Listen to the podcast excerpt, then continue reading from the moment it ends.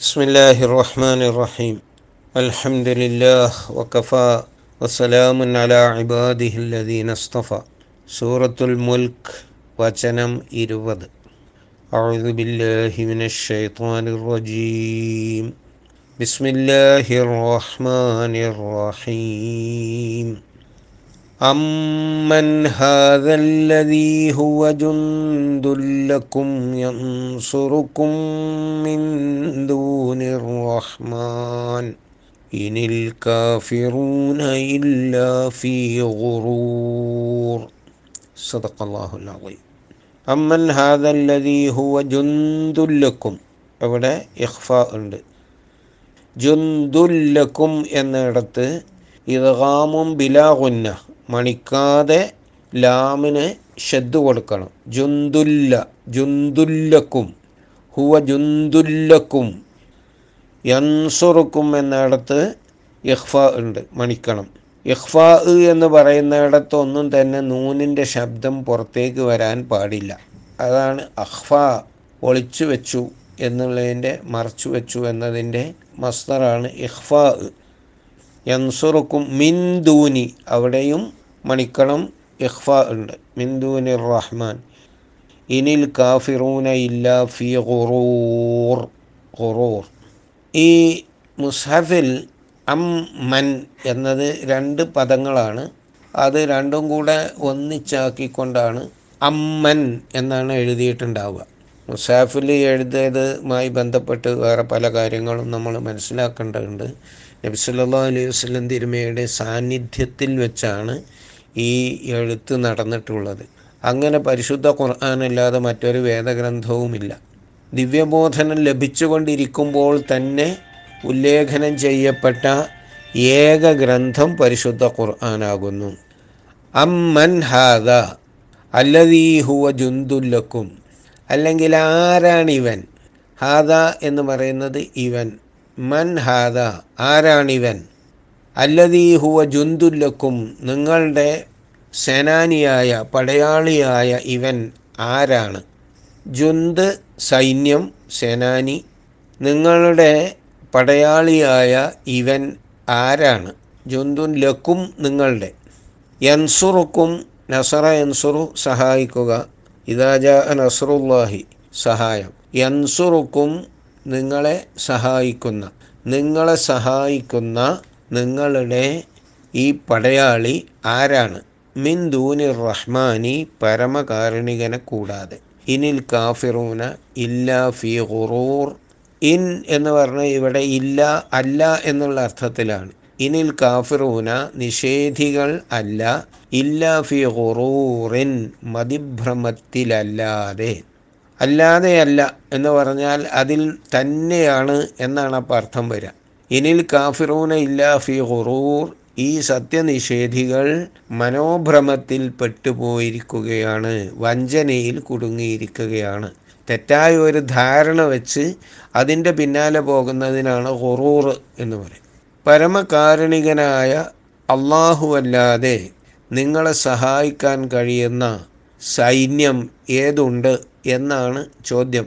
പക്ഷേ അതിന് ഇതിലുള്ള ചില പ്രയോഗങ്ങൾ നമ്മൾ പ്രത്യേകം പഠിക്കേണ്ടതുണ്ട്. ഹാദ എന്ന് ഇവിടെ ഇത് ഇവൻ എന്നെല്ലാം അർത്ഥം വരുന്ന രൂപത്തിലാണ് ഹാദ. അമ്മൻ ഹാദ. ഇവൻ ആരാണ്? അല്ലെങ്കിൽ ഇത് ആരാണ്? അല്ലതീ ഹുവ ജുന്തുല്ലക്കും നിങ്ങളുടെ സേനാനിയായ ഇവൻ അല്ലെങ്കിൽ ഇത് നിങ്ങളുടെ സേനാനിയായ ഇതാരാണ്?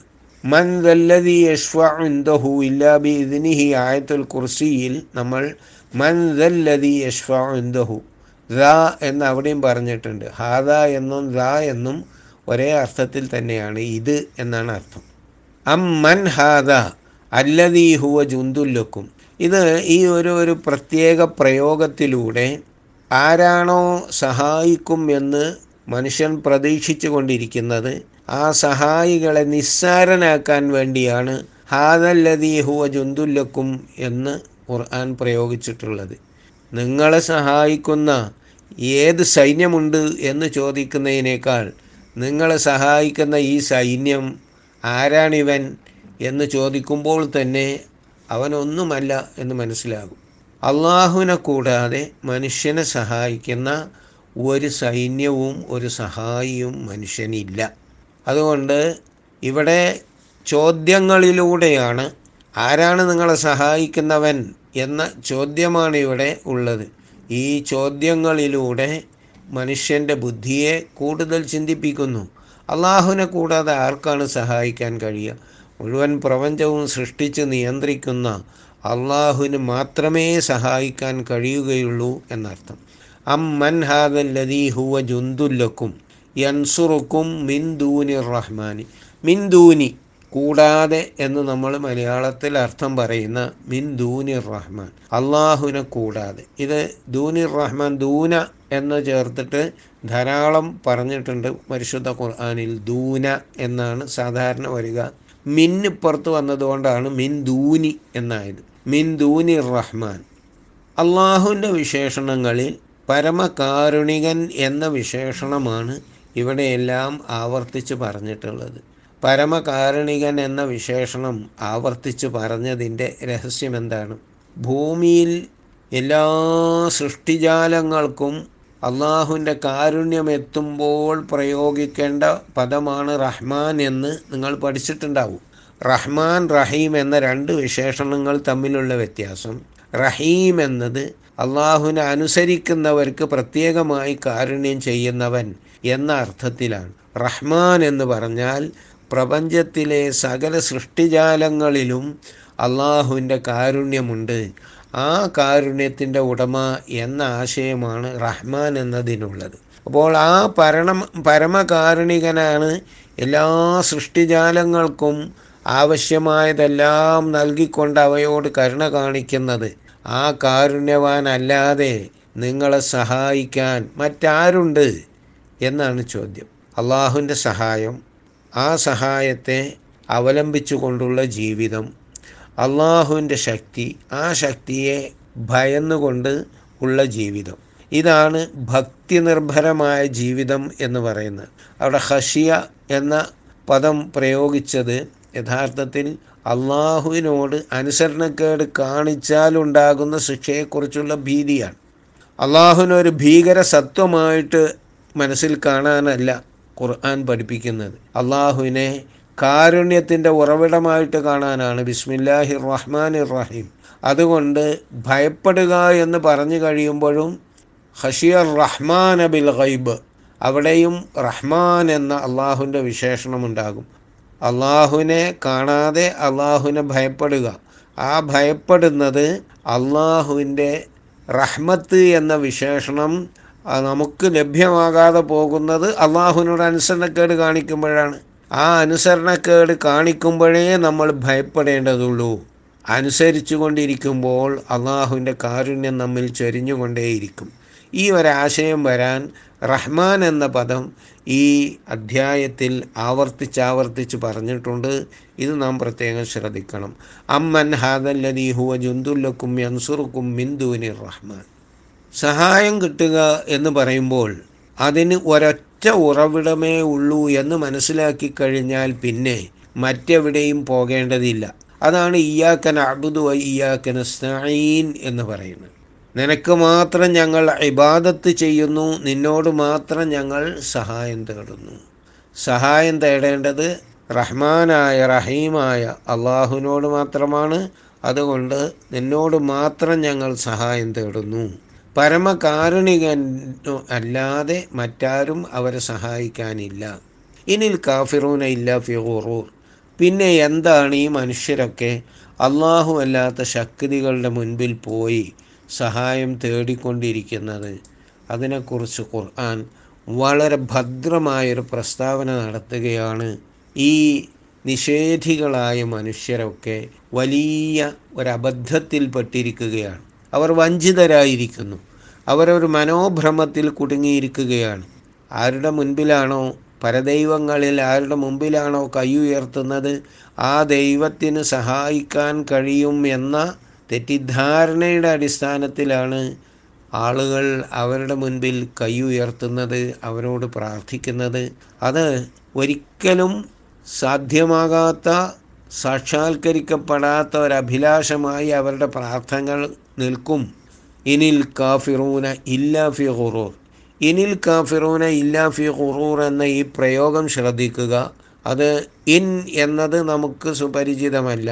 ലൽ കാഫിറൂന ഇല്ലാ ഫി ഖുറൂർ എന്നാണെങ്കിലോ ലാ ഇലാഹ ഇല്ലല്ലാ എന്നതുപോലെയായി ലാ ഇലാഹ ഇല്ലല്ലാ എന്നത് അള്ളാഹു അല്ലാതെ ഇലാഹില്ല എന്ന് നമ്മൾ പരിഭാഷപ്പെടുത്തുന്നത് ശരിക്കും മലയാളത്തിൽ പറയുകയാണെങ്കിൽ അള്ളാഹു മാത്രമാണ് ഇലാഹ്.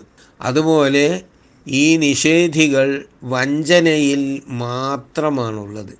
ഈ നിഷേധികൾ ഉറപ്പായും വഞ്ചനയിൽ പെട്ടിരിക്കുകയാണ്. പരമകാരുണികനായ ദൈവമല്ലാതെ സഹായിക്കാൻ കഴിയുന്ന സൈന്യമേതുണ്ട്? ഉറപ്പായും ഈ സത്യനിഷേധികൾ വഞ്ചനയിൽപ്പെട്ടിരിക്കുകയാണ് വഞ്ചനയിൽപ്പെട്ടു വഞ്ചന എന്ന് പറയുന്നത് നമ്മളെ വേറെ ഒരാൾ ചതിക്കുമ്പോഴാണ് സാധാരണ മലയാളത്തിൽ അത് പറയാറ് ആ അർത്ഥത്തിലല്ല. അതുകൊണ്ടാണ് ഞാൻ മനോഭ്രമത്തിൽ പെട്ടിരിക്കുകയാണ് എന്ന് അതിനെക്കുറിച്ച് പരിഭാഷപ്പെടുത്താൻ ശ്രദ്ധിച്ചത്. മനോഭ്രമം. ഉണ്ട് സഹായം ലഭിക്കും എന്ന ഒരു ധാരണ മനസ്സിൽ കുടുങ്ങിയിട്ട് ആ ആ ഭ്രമത്തിൽ അവർ കഴിഞ്ഞുകൂടുകയാണ് എന്നർത്ഥം. അമ്മൻ ഹുവ ജുന്തുല്ലക്കും യൻസുറുക്കും മിൻ ദൂനിർ റഹ്മാൻ ഇനിൽ കാഫിറൂന ഇല്ലാ ഫി ഖുറൂർ ഈ അർത്ഥത്തിലുള്ള രണ്ട് മൂന്ന് ചോദ്യങ്ങൾ ചോദിച്ചാൽ അത് കഴിയുമ്പോൾ ഉത്തരം പറയാതെ വ്യത്യസ്തമായ ഒരു ഒരു ഉത്തരമാണ് ഖുർആൻ ഇതിന് പറഞ്ഞുകൊണ്ടിരിക്കുക. ഖുർആാനിന്റെ ഈ ശൈലിയെക്കുറിച്ച് നിങ്ങൾ പഠിച്ച വചനങ്ങൾ ഒന്നിച്ചു വെച്ചുകൊണ്ട് അവയുടെ അർത്ഥം വായിച്ചു കൊണ്ടിരുന്നാൽ ഞാൻ ഈ പറയുന്ന വ്യത്യാസം മനസ്സിലാകും.